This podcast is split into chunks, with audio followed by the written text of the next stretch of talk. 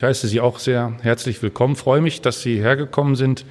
Widrige Witterungsverhältnisse und dann das Thema Heilen und Unheil in der Pflege. Ähm, darüber möchte ich in den nächsten etwa 45 Minuten vortragen und Sie mitnehmen äh, auf einige Gedanken, äh, die ich dazu entwickelt habe und will Ihnen gleich mal vorstellen, wie ich das äh, mir gedacht habe. Sie sehen, dass der Vortrag einige Vorbemerkungen ähm, noch vorsieht, die werde ich gleich anschließen. Und dann möchte ich einige Zugänge zum Thema ähm, darstellen, sprachlich, äh, konzeptionell, damit wir ein bisschen reinkommen in die Thematik. Und äh, dann komme ich aber zu den beiden Hauptpunkten, die ja auch im Titel ähm, abgebildet sind. Nämlich äh, einerseits die Ansprüche, die wir eigentlich aus der Gesellschaft, aus der Politik, auch aus dem Beruf selbst an ja ein professionelles Pflegeverständnis, so habe ich es genannt haben, und auf der anderen Seite, auf welche Wirklichkeiten wir da eigentlich treffen. Das will ich exemplarisch machen, da werde ich auch ein paar Fakten liefern und äh, abschließend natürlich dann die Frage stellen, das, äh, das will ich ja ein Stück weit auflösen, äh, lässt sich äh, Unheil in der Pflege heilen, wenn es schon Unheil gibt in der Pflege ähm, und äh, das will ich dann so entwickeln. Ähm, einige Vorbemerkungen möchte ich ja machen. Ähm, und zwar einerseits die Inspiration, die ich äh, hatte, als wir die Ringvorlesung äh, beschlossen haben, war eben tatsächlich die eben nicht nur über äh, die gute Seite, wenn man so will, zu sprechen, das Heilen oder das Heil, sondern eben auch das Unheil in der Pflege. Das hängt einfach damit zusammen, dass ich hier am Lehrstuhl ähm, in Fallen da mit der Thematik Professionalisierung der Pflege und auch Gesundheitsförderung sehr beschäftigt bin. Das ist immer die Seite, die ein Stück weit so die Soll-Seite darstellen soll, das, was wir erreichen wollen, wie wir sozusagen uns äh, Pflege eigentlich auch gut vorstellen. Und auf der anderen Seite, gerade ist es schon angesprochen worden, leite ich jetzt seit 17 Jahren das Deutsche Institut für angewandte Pflegeforschung. Wir machen sehr viele Projekte äh, dort. In Köln sitzt das. Und äh, da setzen wir uns mit der Wirklichkeit auseinander. Wie sieht es denn wirklich aus in der Pflege? Und genau äh, das sind die beiden äh, sozusagen Handlungsfelder, meine Handlungsfelder, die mich inspiriert haben zu diesem Thema und letztendlich auch einen erheblichen Teil dessen ausmachen, äh, was ich äh, in Lehre, Forschung, auch in anderen wissenschaftlichen Arbeiten und in Vorträgen eigentlich ähm, ja äh, unterbringe und schon seit Jahren im Grunde versuche in die Landschaft auch hineinzutragen. Und dann gibt es diesen Ausspruch, den ich Ihnen hier einblende. Ich lese ihn vor. Wie kann Gesundheitsförderung unter gesundheitsgefährdenden Bedingungen stattfinden? Das ist äh, ein kurzer Aufsatz von Ruth Schröck gewesen, 1988. Die erste Pflegeprofessorin äh, Deutschlands hat äh, einen kleinen Artikel verfasst und das war die Überschrift. Man sieht das Thema gibt schon einige Zeit. Wie kann man heilen? Kann man auch sagen, unter unheilen Bedingungen oder wie eben Schröck es formuliert hat, wie ich es gerade vorgelesen habe. Und wir werden sehen, dass das Ganze sogar noch weiter zurückreicht. Das will ich gleich äh, weiterentwickeln. Zugänge zum Thema, die ich äh, Ihnen äh, darbieten will, beziehungsweise die ich Ihnen mal vorschlage. Das ist natürlich auch eine sprachliche Annäherung. Wenn wir über Heilen äh, sprechen und über Heilung sprechen, dann haben wir ein ganzes Wortfeld äh, vor Augen, äh, Gesundheit, äh, Rettung, äh, gesund sein, heilsam, äh, Heiler. Äh, da gibt es ein ganzes Wortfeld, was da mitschwingt ähm, und was diesen Begriff erstmal sprachlich erläutert. Ohne Zweifel äh, haben wir natürlich gerade im europäisch-christlichen Kulturraum auch die Inspiration äh, über den christlichen Glauben, über die heilige Schrift. Auch heilig äh, taucht hier als Begriff auf und korrespondiert äh, natürlich mit, dem, mit den angesprochenen Begriffen und erinnert uns an äh, Jesus von Nazareth als den Heiler und die äh, Heilungsgeschichten, die wir aus der Bibel kennen. Ähm, es gibt aber weitere auch Zugänge, die zeigen, wie wichtig dieses Thema Heil sein äh, gesund sein, ähm, ganz sein, äh, uns als Menschen beschäftigt, immer in allen Epochen. Wir können in die äh, griechische Antike zurückschauen, wir können ähm, in die äh, griechische Medizin, ja, die äh, Diätetik, die Lehre vom gesunden Leben vom Ausgleich dessen, was den Menschen gesund äh, erhält, äh, schauen. Das Ganze ist über äh, die römische Kultur ins Mittelalter hineingekommen zu uns und hat uns immer wieder mit der Frage auch beschäftigt, wie kann der Mensch ähm, heil werden? Wie kann er heil bleiben? Wie kann er äh, gesund sein? Wie kann er gesund werden? Was kann er selber tun und was widerfährt ihm, äh, dass äh, das vielleicht äh, doch am Ende zum Unheil wird. Und äh, letztendlich haben wir auch in der Pflegewissenschaft schon einige Debatten in der Vergangenheit ähm, gehabt, äh, die sich mit der Frage etwa der ganzheitlichen Pflege ähm, auseinandergesetzt haben und äh, das auch heute noch tun, keine Frage. Aber die Debatte ist auch schon älter. Ich erwähne mal Claudia Bischoff, das ist eine Pflegewissenschaftlerin, die in den 80er Jahre, 90er Jahren sehr aktiv war und zum Thema ganzheitliche Pflege und äh, Romantik zum Beispiel äh, auch im Frauenberuf Pflege gearbeitet hat. Oder ich erinnere an einen Beitrag von Renate Stemmer, die 1999 äh, im Grunde genommen Plädoyer gehalten hat, das Thema ganzheitliche Pflege angesichts der Zustände der Rahmenbedingungen ad acta zu legen unter dem Motto, äh, das ist so in dieser Form nicht zu erreichen. Wir haben also eine ganze Menge Zugänge zu diesem Thema, sprachlich, konzeptionell, wissenschaftlich, philosophisch, äh, die wir aufmachen können und die im Grunde genommen uns in das Thema auch einführen. Ich möchte jetzt aber zu einem der beiden Hauptteile kommen nämlich die Auseinandersetzung mit den Ansprüchen an ein professionelles Pflegeverständnis. Und da äh, sind es verschiedene Zugänge, die wir uns angucken können. Und zwar einerseits politische und gesellschaftliche Vorstellungen. Da will ich einfach gleich mal ein Stück weit ein paar Beispiele liefern, die zeigen, welche Ansprüche eigentlich in dieser Gesellschaft vorhanden sind an diesem Pflegeberuf. Ja, welche Vorstellungen da sind. Gesetze, keine Sorge, das wird jetzt kein äh, komplettes juristisches Seminar. Es sind mal nur kleine Beispiele. Lehrbücher und Pflegetheorien, äh, auch hier normierte Vorstellungen von dem, was eigentlich äh, äh, Ansprüche am Pflegeberuf sind. Äh, und äh, als letztes auch Beispiele aus der Forschung. Was sagen denn Pflegende selbst? Wir interviewen ja immer wieder Pflegende. Und auch da können wir ableiten, welche Ansprüche eigentlich vorhanden sind. Man kann sagen, einerseits gesellschaftlich und normativ, andererseits auch äh, empirisch in der Wirklichkeit.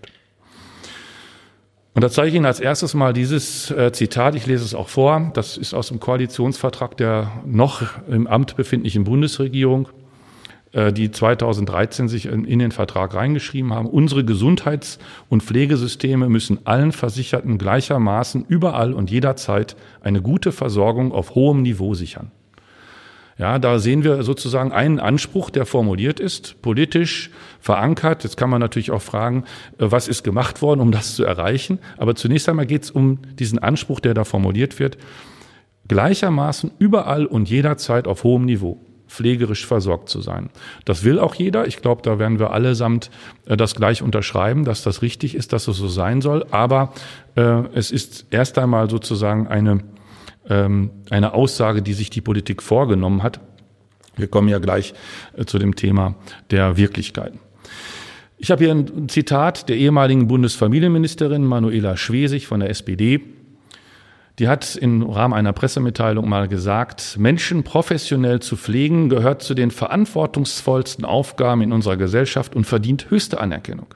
Für mich ist beeindruckend, was Pflegekräfte tagtäglich leisten. Klar ist auch, unsere Gesellschaft wird immer älter und wir werden in Zukunft immer mehr gute Pflegefachkräfte brauchen.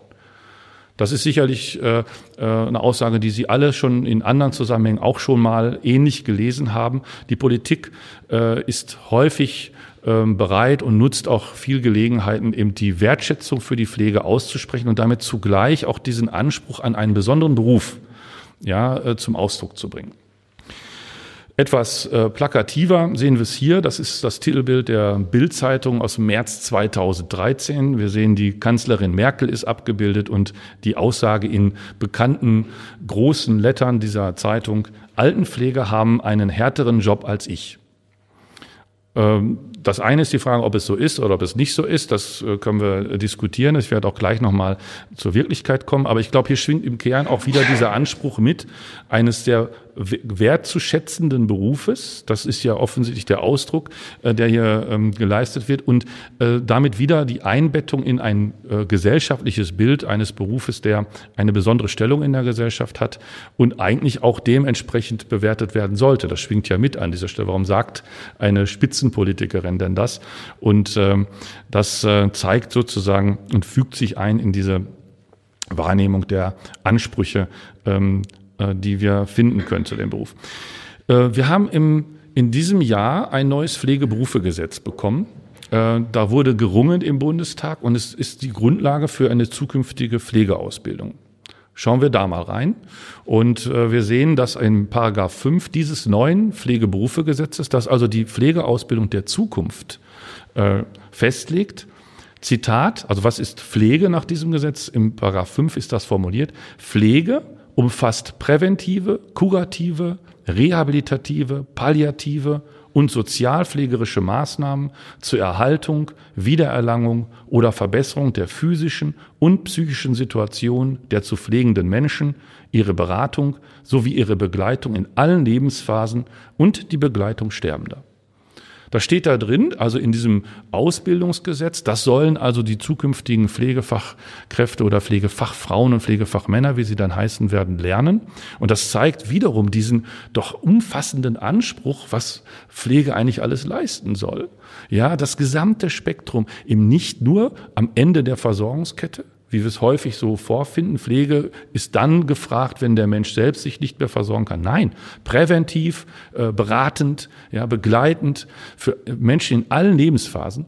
Das ist ein hoher Anspruch, der hier formuliert wird und äh, sich einfügt gewisserweise in dieses äh, Gesamtbild einer, einer hohen Ansprüchlichkeit an diesem Beruf. Und wir können in der Wissenschaft natürlich auch noch was bieten dazu. Das ist ja etwas, mit dem wir uns auch in den Seminaren intensiv auseinandersetzen im Kontext etwa der Weiterentwicklung der Pflegeberufe. Wir reden von Professionalisierung, das ist so ein äh, zentraler Begriff.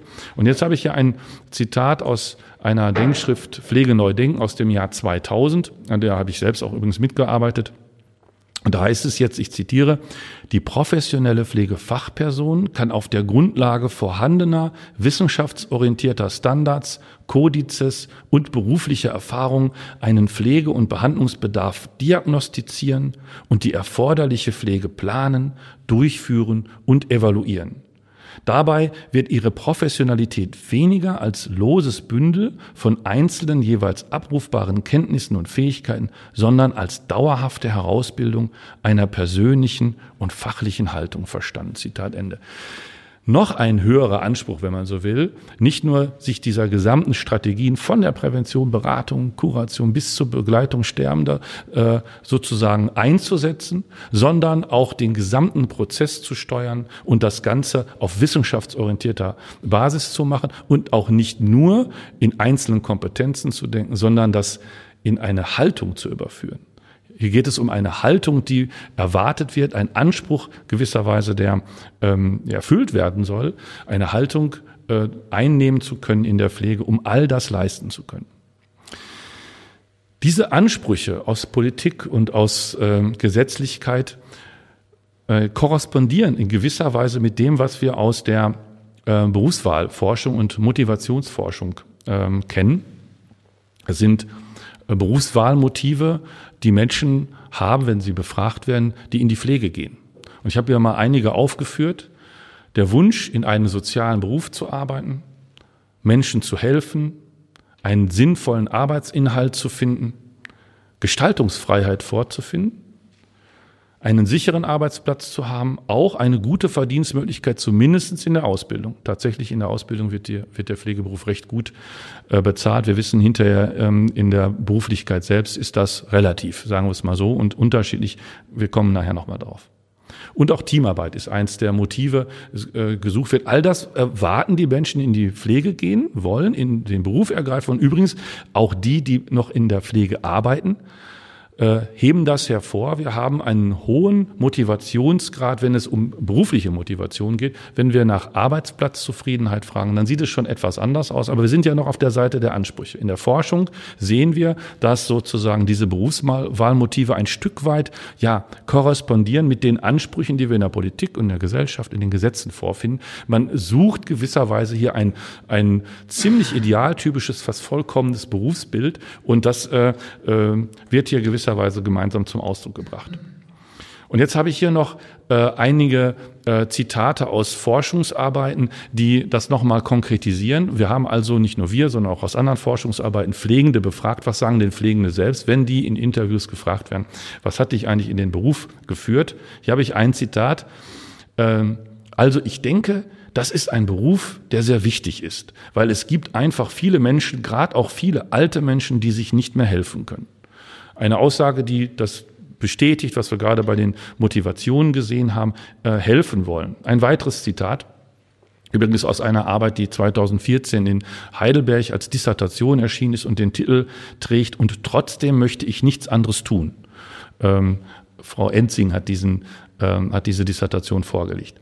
Das Zitat lautet, dann waren wir in der Phase, dass wir gedacht haben, wir müssen die Welt verbessern. Und wo kann man das? Das kann man in der Pflege. So waren wir halt. Ja, also da sieht man, dass schon jemand reflektiert über diese Motivation, die er da hatte. Aber es ist doch ein hoher Anspruch, die Welt verändern wollen. Das ist äh, viel äh, höher geht es ja gar nicht.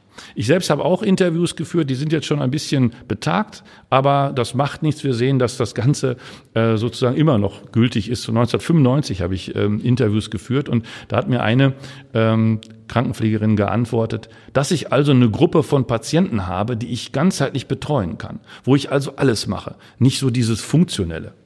Ja, da schwingt das mit, die ganz, der Wunsch ganzheitlich, also sich wirklich gänzlich um einen Menschen, der pflegebedürftig ist, der krank ist, zu kümmern. Dieser Anspruch ist da, nicht nur in der Politik, in den Gesetzen, sondern auch in den Aussagen von Pflegenden. Und hier die letzte, das letzte Zitat aus einer solchen Forschungsarbeit, das könnte man jetzt wirklich endlos fortsetzen, keine Frage, aber ich will es ja einfach exemplarisch mal machen. Zitat, wenn der Patient schlecht behandelt wird, also ich meine jetzt menschlich nicht angesprochen wird und nicht mobilisiert wird, dann helfen die besten Medikamente nicht. Man muss den immer wieder, man muss den anschieben, aber das Menschliche ist das Wichtigste. Ja, also diese Anspruchshaltung finden wir quasi in, auf allen Ebenen wieder. Die finden wir in der Gesellschaft, die finden wir in der Politik, in den Gesetzen, aber eben auch bei den äh, Pflegeberufsangehörigen. Äh, und insofern kann man jetzt mal diese Anspruchsseite mal zusammenfassen und halten. Ich, wir werden das ja gleich gegenüberstellen der, äh, einer Betrachtung der Wirklichkeit. Also zusammenfassend würde ich sagen, seitens der Gesellschaft, Politik, Wissenschaft, aber auch der Berufsangehörigen werden hohe Ansprüche an einer idealen und möglichst umfassenden pflegerischen Versorgung formuliert. Viele Pflegekräfte zeigen eine starke idealistische Motivation des Helfenwollens. Das ist äh, ein sehr durchgängiges und starkes Motiv. Und diese Anspruchshaltung, wie gesagt, äh, korrespondiert übrigens auch mit allgemeinen Befragungen, äh, Wertschätzung von Berufen in der Gesellschaft. Da landet die Pflege immer unter den Top drei Berufen. Wenn man ganz allgemein die Menschen fragt, welchem Beruf schenkst du Vertrauen, welche Berufe sind wertvoll für die Gesellschaft, da sind in der Regel die Feuerwehrleute und die äh, Krankenpflegerin, auch die Altenpflegerin ganz oben. Die Menschen haben auch diese diese Idee, dass das ein sehr idealtypischer Beruf ist, der auch sehr wichtig ist für die Gesellschaft. Und äh, es sozusagen, das ist die Anspruchsseite, mit der wir uns jetzt beschäftigt haben. Wir werden jetzt sozusagen die Wirklichkeit daneben stellen, dagegen stellen und sehen damit ein bisschen diesen Spannungsbogen, um den es mir ja auch geht, ähm, diese Stück weit heile Welt die wir in diesen Anspruchshaltungen entdecken und beschreiben können, die trifft jetzt auf eine Wirklichkeit, die gar nicht so heil ist. Und das will ich an einem Beispiel zeigen. Wirklichkeiten im Berufsfeld heute und zwar am Beispiel Krankenhaus und zwar am Beispiel allgemeine Krankenhäuser. Ich könnte übrigens genauso gut in die ambulante häusliche Pflege reinschauen. Da sind viele, viele pflegende Angehörige, die ähm, sich aufreiben natürlich für ihre, äh, für ihre Familienangehörigen, die pflegebedürftig sind und ambulante Pflegefachkräfte. Ich könnte auch in die stationäre Langzeitpflege gucken. Es ist halt ein Kosmos, dieser Pflegebereich. Aber ich glaube, das Beispiel Krankenhaus ist deswegen hilfreich, weil es harte und unhinterfragbare Fakten liefert, die zeigen, dass es mit der Wirklichkeit in der Pflege nicht so heil daherkommt, wie die Ansprüche es äh, erwarten lassen, sondern doch eher mit Unheil zu tun hat. Und äh, das will ich jetzt mal entwickeln. Ich mute Ihnen jetzt ein paar Zahlen zu. Ähm, ich werde versuchen, das so deutlich wie möglich zu machen, dass man es ähm, gut verfolgen kann. Ich zeige Ihnen jetzt Zahlen der Entwicklung allgemeiner Krankenhäuser von 1995 bis 2015. Und zwar alle Zahlen, die ich nenne, beziehen sich jetzt auf diesen Zeitraum. Wir gucken also 20 Jahre zurück. Und ich zeige Ihnen wichtige ja, Eckdaten äh, aus dieser Krankenhausentwicklung, ähm, insbesondere mit Blick auf die Pflege natürlich. Was hat das äh, für eine Bedeutung für die Pflege, wenn wir uns diese Entwicklung anschauen? Also im Jahr 1995 gab es über 2000 allgemeine Krankenhäuser. Übrigens zur Information, es gibt noch mehr Krankenhäuser, die psychiatrischen Kliniken, die neurologischen Kliniken, die sind äh, rausgerechnet, das ist äh, in der Krankenhausstatistik so vorgegeben. Die allgemeinen Krankenhäuser, die finden Sie gewisserweise äh, überall. Das ist auch die große Zahl äh, der Krankenhäuser, die also die allgemeine Versorgung auch sicherstellen. 1995 hat es da 2018 gegeben äh, und 2015 rund 400 Krankenhäuser weniger. Allerdings sind in diesen Krankenhäusern vier Millionen, also jetzt 2015, vier Millionen Menschen mehr versorgt werden im Jahr als noch 1915, ach, äh, 1995, Entschuldigung. Bei der Ärzteschaft, und hier steht Vollzeitäquivalente, das heißt, das ist eine Vollzeitstelle für einen Arzt. Das sind jetzt nicht die gezählten Ärzte, sondern es ist eine volle Stelle für einen Arzt. Da können auch zwei drauf arbeiten, die sich eine, jeweils eine halbe Stelle teilen. Aber dann kann man die Zahlen besser vergleichen. Bei den Ärzten hatten wir 1995 97.380 Ärzte in den allgemeinen Krankenhäusern beschäftigt. 2015 waren das rund 50.000 Vollzeitstellen für die Ärzte mehr. Bei der Pflege sieht es ein bisschen anders aus. Da waren es 322.000 1995 und im Jahr 2015 291.000. Das heißt rund 30.000 Vollzeitstellen weniger. Wenn man das prozentual ausdrückt, dann sieht man, dass wir 20 Prozent weniger Krankenhäuser haben. Wir haben rund 25 Prozent mehr Patienten. Wir haben mehr als 50 Prozent mehr Ärzte, aber rund 10 Prozent weniger Pflegekräfte. Wenn man das jetzt noch in Verbindung bringt mit Geld, das ist nicht unwichtig, weil Wertschätzung in dieser Gesellschaft drückt sich nicht selten auch in Form von Geld aus. Dann schauen wir auch da rein, wie haben sich also die Kosten, die Personalkosten in den Krankenhäusern in diesen 20 Jahren verändert. In den Gesamtpersonalkosten sieht man, dass äh, 2015 rund 22 Milliarden Euro mehr für das gesamte Personal ausgegeben wurde. Die Gesamtzahl lautet ungefähr 55 Milliarden Euro geben die Krankenhäuser aus für das gesamte Personal. Darunter 17 Milliarden im Jahr 2015 für die Ärzte und 16 Milliarden für die Pflege. Im Verhältnis zu 1995 sind das 11 Milliarden mehr für die Ärzte und für die Pflege rund 4 Milliarden mehr. Übrigens, das Jahr 2013 war das Jahr, in dem erstmalig in der Geschichte überhaupt mehr für die Ärzte ausgegeben wurde als für die Pflege. Wenn man das in Prozent ausdrückt, ist das auch nochmal interessant. Man sieht, die Gesamtpersonalkosten sind in diesen 20 Jahren um ungefähr zwei Drittel, 67 Prozent gestiegen. Die Personalkosten für die Ärzte um 150 Prozent und die Personalkosten für die Pflege um rund 35 Prozent. Übrigens, diese 35 Prozent entsprechen exakt der Inflationsrate in diesen 20 Jahren. Mit anderen Worten, die Pflege ist überhaupt nicht teurer geworden. Im Gegenteil, die Pflege ist ja etwas teurer geworden, aber man kriegt jetzt für dasselbe Geld weniger. Das muss man nochmal sehen. Also von daher ist die Inflationsrate hier auf, auf äh, sozusagen gehoben durch diese 35 Prozent mehr Personalkosten in der Pflege. Ich will das weiterentwickeln und jetzt mal übertragen, was bedeutet das für die einzelne Pflegekraft. Denn die spürt es ja, das ist sozusagen die Wirklichkeit der Pflegekraft im Krankenhaus. Im Jahr 1995 hat sich eine Pflegekraft statistisch gesehen im Jahr um 45 Patienten ähm, gekümmert, hat die versorgt, hat die gepflegt. Die Personalkosten betrugen 1995 37.200. Das ist nicht das Gehalt. Das sind die Personalkosten im Krankenhaus, aber ein Großteil macht natürlich das Gehalt aus. Das ist klar. Im Jahr 2015 kümmerte sich im Grunde dieselbe Krankenschwester, wenn sie 20 Jahre im selben Krankenhaus gearbeitet hat, nicht mehr um 45, sondern jetzt um 64 Patienten im Jahr. Die Personalkosten sind um 5, auf 55.400 äh, nach oben äh, gegangen. Das ist sozusagen etwas mehr, als wir in der Gesamtkostenzahl gesehen haben. Das hängt einfach damit zusammen, dass es weniger Pflegekräfte gibt. Also eine einzelne Pflegekraft kümmert sich im Jahr 2015 um 44 Prozent mehr Patienten und die Kosten sind um etwa den gleichen Anteil auch gestiegen.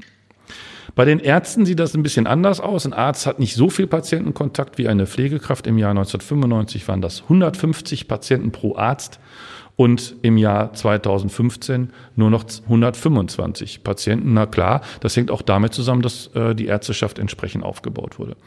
Sie sehen auch, die Personalkosten sind von 71.300 auf 120.000 angestiegen. Und da sehen Sie, dass das für den einzelnen Arzt äh, sind die Kosten doch deutlich äh, stärker gestiegen als äh, für die einzelne Pflegekraft äh, und zwar um 70 Prozent. Das, da drückt sich tatsächlich auch aus, dass wir gerade in den letzten zehn Jahren erhebliche Vergütungssteigerungen für die Ärzte hatten im Krankenhausbereich und 17 Prozent weniger Patienten.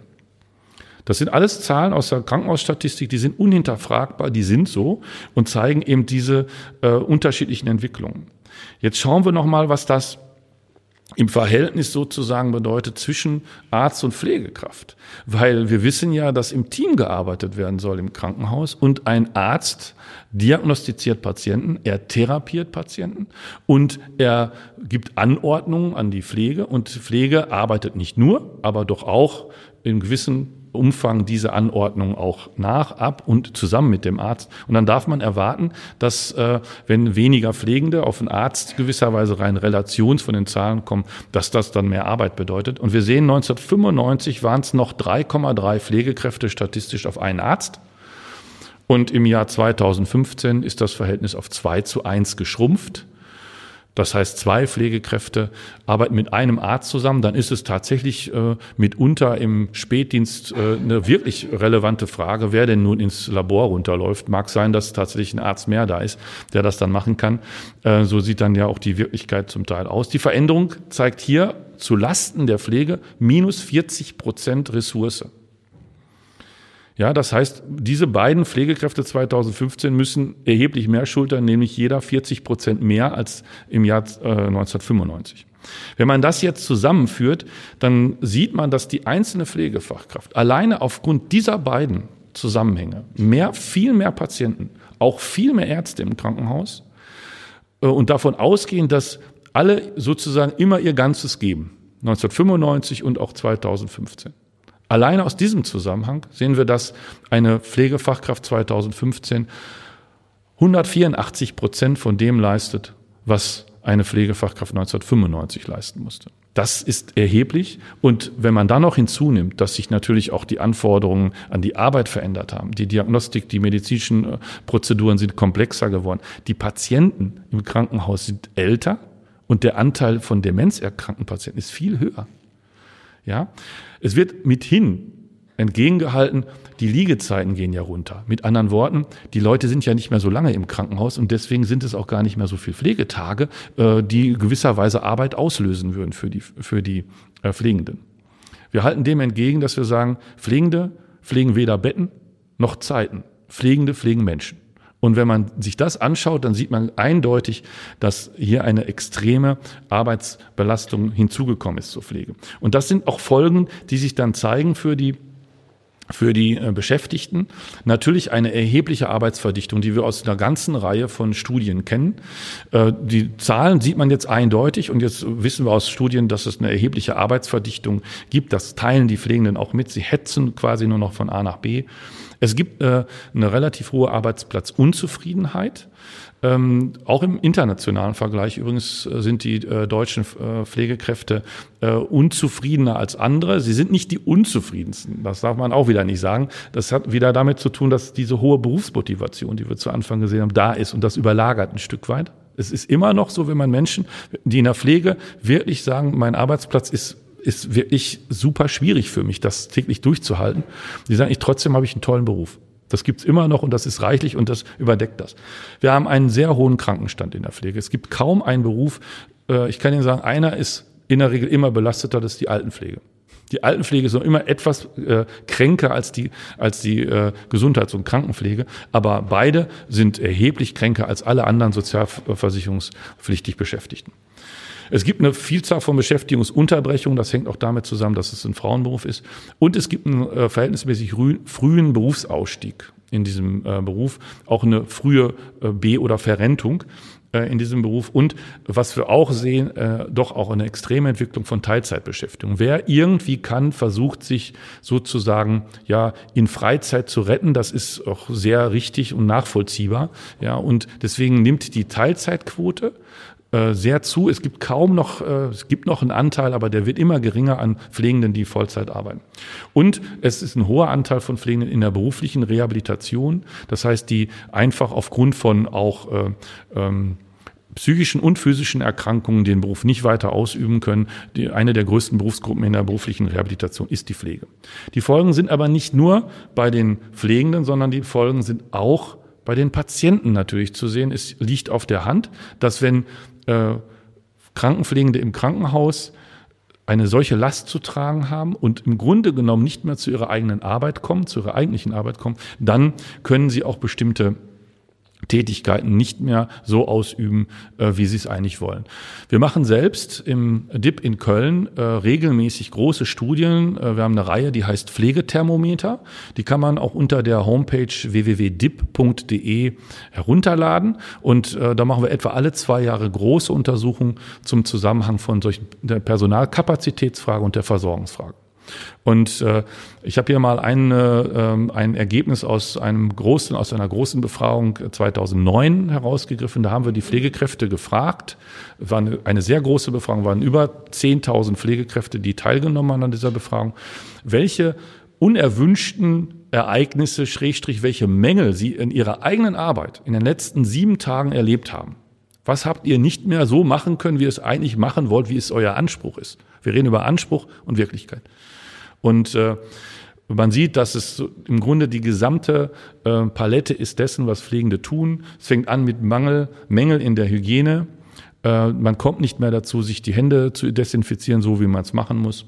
Und das setzt sich fort über Medikamentenfehler, äh, die passieren, äh, Mobilitätsprobleme, dass man die Menschen nicht so mobilisieren kann, wie man es machen sollte. Gespräche kann man nicht mehr so führen. Und an der Spitze das heißt, das, was fast alle sagen, fast alle Pflegekräfte sagen, dass sie verwirrten Patienten, also gerade die Demenz erkranken, dass sie denen nicht gerecht werden können.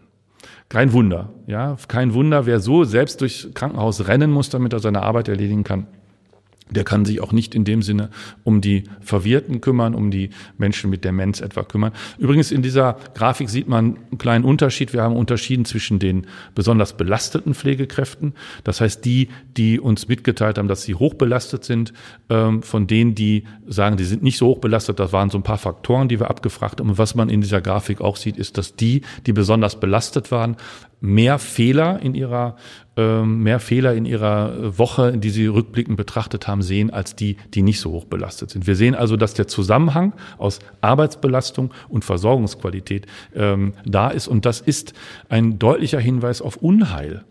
Und jetzt überlegen Sie bitte, dass die Frage der Hygiene im Krankenhaus eine zentrale Frage ist, die wir auch an anderer Stelle diskutieren.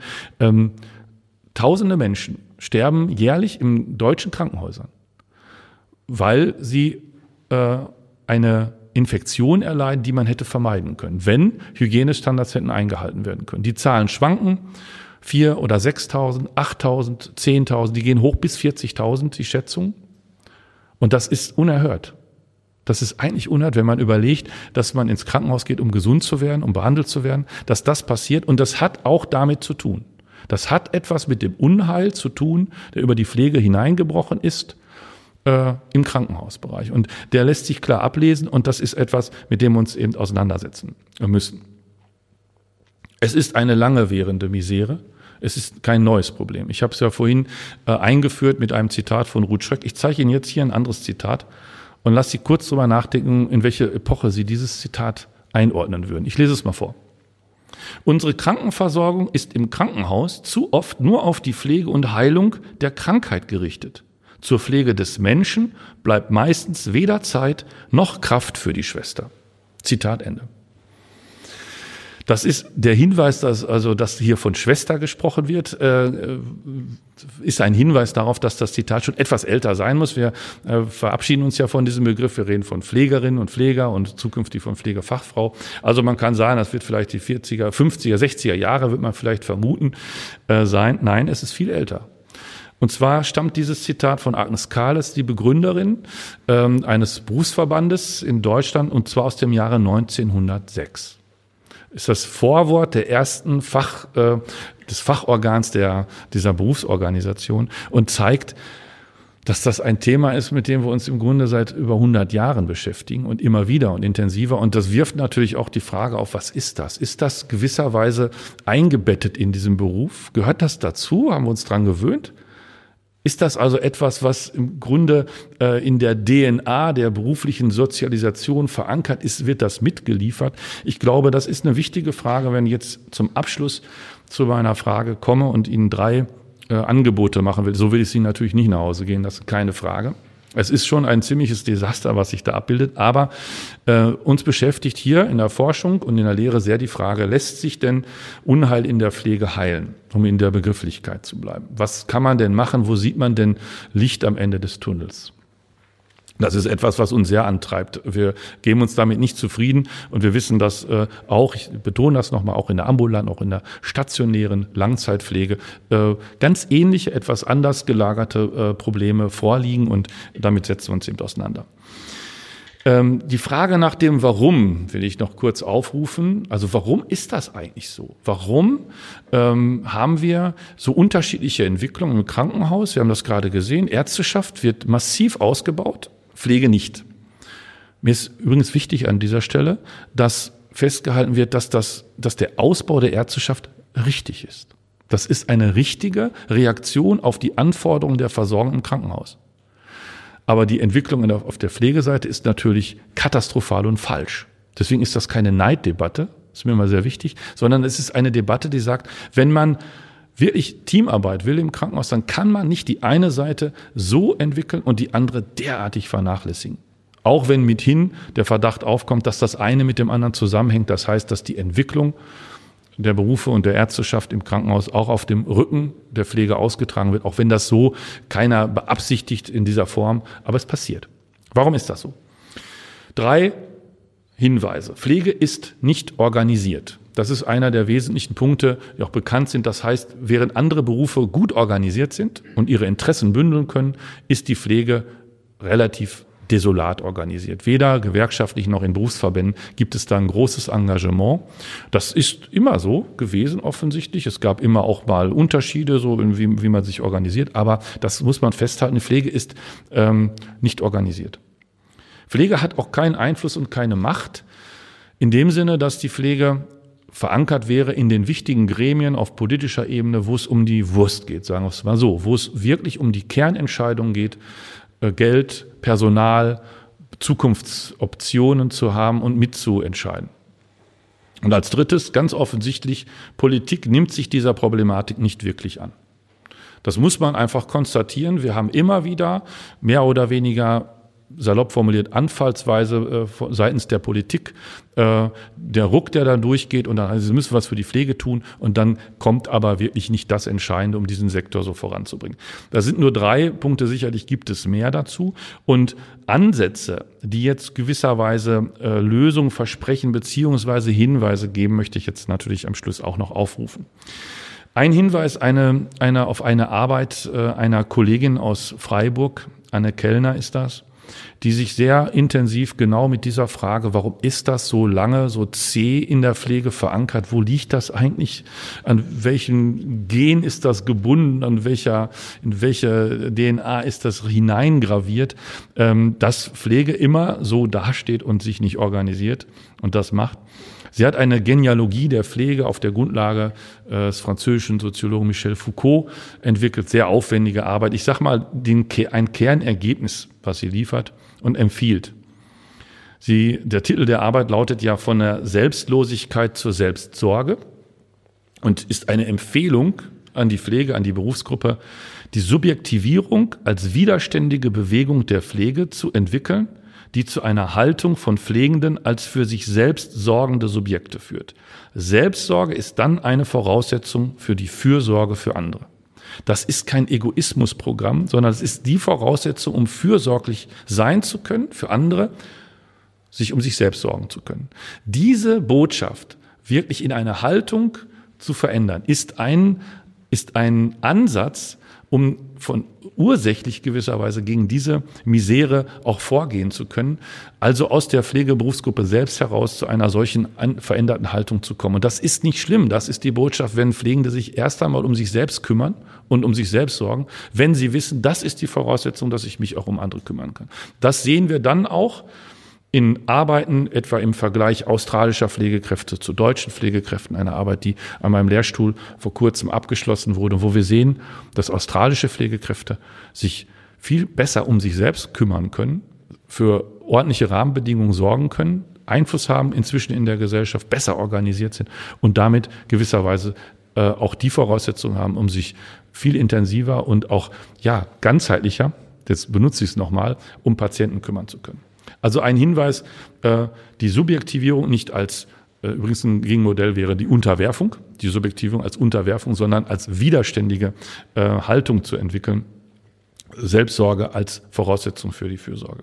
Zweiter Punkt, und das ist eine, ist etwas, was auch zeigt, dass was passiert in diesem Land, dass wir an der einen oder anderen Stelle vorankommen. Und jetzt komme ich übrigens zum Abschluss auch nochmal zu einem Begriff, den ich ja im Titel dieser, dieses, äh, dieser Vorlesung habe, nämlich den, den Begriff Heilberuf. Pflege ist tatsächlich nach dem Grundgesetz, die Pflegeberufe sind nach dem Grundgesetz Artikel 74 Absatz 1 19 Heilberufe. Das heißt, der, der, der ähm, Bund hat Regelungskompetenz und dieser Beruf, diese Pflegeberufe sind so wichtig, dass auf Bundesebene sozusagen Regelungskompetenz ist. Das gilt für andere Heilberufe auch und das gilt auch für die Pflegeberufe. Und als solche besteht die Möglichkeit, Heilberufskammern zu errichten. So wie Ärztekammern, Apothekerkammern, im Pflegekammern. Und die erste Landespflegekammer hat 2016 in Rheinland-Pfalz als Körperschaft des öffentlichen Rechts, also als Behörde, ja, ihre Arbeit aufgenommen und sämtlich berufliche Pflegenden sind äh, hier im Lande sind organisiert in dieser Kammer. Das ist gewisserweise eine Antwort auf die desolate Organisation von Pflege in Deutschland, Kammern äh, einzuführen und damit eine Identifikationsebene den Pflegenden zu liefern. Denn nur eine organisierte Pflege kann ihre Interessen formulieren. Das ist, glaube ich, sehr gut nachvollziehbar und politisch wie gesellschaftlich im Sinne einer verbesserten Versorgung von Patienten und äh, Pflegebedürftigen einbringen und dann auch durchsetzen. Das werden, kann man nicht alleine können, um das klarzustellen, aber es sind ein wichtiger Schritt in äh, auf dem Weg zu einer Identifikation zum Berufe und auch äh, dieses Thema anzugehen. Als letztes komme ich dann noch auf äh, einen konkreten Vorschlag, den äh, wir selbst im Institut in Köln entwickelt haben, äh, um einfach auch mal Klartext zu sprechen. Wir haben äh, festgestellt, dass immer dann, wenn es in der Pflege wirklich was äh, vorangehen sollte, dann wird es auch teuer, weil es eine große Berufsgruppe ist. Das kriegt man nicht für ein Apfel und ein Ei. Ja, und vor, de, vor dem Hintergrund haben wir gerade jetzt in, im, in der Zeit der, des Regierungsumbruchs, es wird eine neue Regierung gesucht, eine neue Bundesregierung, wer macht das, haben wir einen Masterplan Pflege für Deutschland vorgelegt und haben berechnet, äh, was denn eigentlich äh, passieren muss und was ausgegeben werden muss. Und wir haben das veröffentlicht vor 14 Tagen mit einer doch sehr guten Resonanz äh, von, vom DIP aus in Köln. Und äh, wir haben errechnet, dass um überhaupt eine Wirksamkeit zu erzielen, voranzukommen, man nicht zwei oder drei Milliarden bewegen muss, sondern im Minimum zwölf Milliarden Euro aus den Sozialkassen bewegen muss, etwa hälftig sechs Milliarden für die Krankenhäuser und sechs Milliarden für die Altenheime mit der Zielrichtung Pflege um 100.000 zusätzliche Stellen in der Akut- und Langzeitpflege zu schaffen, bis zu 30 Prozent mehr Gehalt, ja. Altenpfleger verdienen nämlich bis zu 30 Prozent weniger äh, als Krankenpfleger. Äh, und deswegen ist das eine politische Forderung, die auch an anderer Stelle äh, auftaucht. Und wir haben das berechnet, das geht damit auch. Also wenn das Geld zur Verfügung stellt, dass dann die Tarifparteien einen solchen Beschluss fassen und einen solchen Vertrag schließen. 20.000 Studienplätze zu schaffen. Das neue Pflegeausbildungsgesetz sieht nämlich Studienplätze vor und ein Forschungs- und Innovationsprogramm zu finanzieren. Es äh, gibt kaum einen Bereich, in dem so wenig Forschungsgelder investiert werden wie in der Pflege. Pflege ist ein Jobmotor, alle jubeln darüber, dass immer mehr Jobs entstehen, aber für Innovation und Forschung in diesem Bereich. Und wir wissen, dass da liegt eine Chance drin, auch für die Gesellschaft Antworten zu finden. Forschung und Innovation. Und diesen Masterplan haben wir vorgeschlagen, den kann man auch nachlesen auf unserer Homepage. Und äh, das ist Versuch, ein Beitrag, eben ein Stück weit Unheil von der Pflege und übrigens auch dann von den pflegebedürftigen und Patienten abzuwenden. Denn nur eine, eine Pflegeberufsgruppe, die sich heil fühlt, die sagt, ich habe heile Bedingungen, um diese Ansprüche, die wir zu Anfang gesehen haben, zu erfüllen, auch meinem Selbstanspruch gerecht zu werden. Die kann Menschen helfen, das ist der Auftrag, den die Pflege hat. Die kann Menschen auf ihrem Weg der Gesundung, aber eben auch im Weg der, auf dem Weg der Pflegebedürftigkeit äh, helfen, unterstützen, äh, kompensieren das, was man selbst nicht mehr kann äh, und das in einem äh, Rahmen und in einer ähm, verantwortlichen Art und Weise, wie sich die Politik das wünscht, wie es in den Gesetzen steht, wie die Ansprüche in der Gesellschaft und von jedem Einzelnen formuliert werden und ähm, wie es dann ähm, auch äh, umgesetzt werden kann. Ja, das war im Grunde genommen der Blick gewisserweise durch einerseits die heile und die unheile Welt der Pflege. Ich komme also zum Ende meines Vortrags. Ich hoffe, dass ähm, äh, Sie nachvollziehen konnten, wie die Zusammenhänge sich darstellen, jetzt mit dem Beispiel Krankenhauspflege und ja, freue mich jetzt auf die Diskussion und die Anregungen, die wir äh, noch finden können daraus. Danke für Ihre Aufmerksamkeit.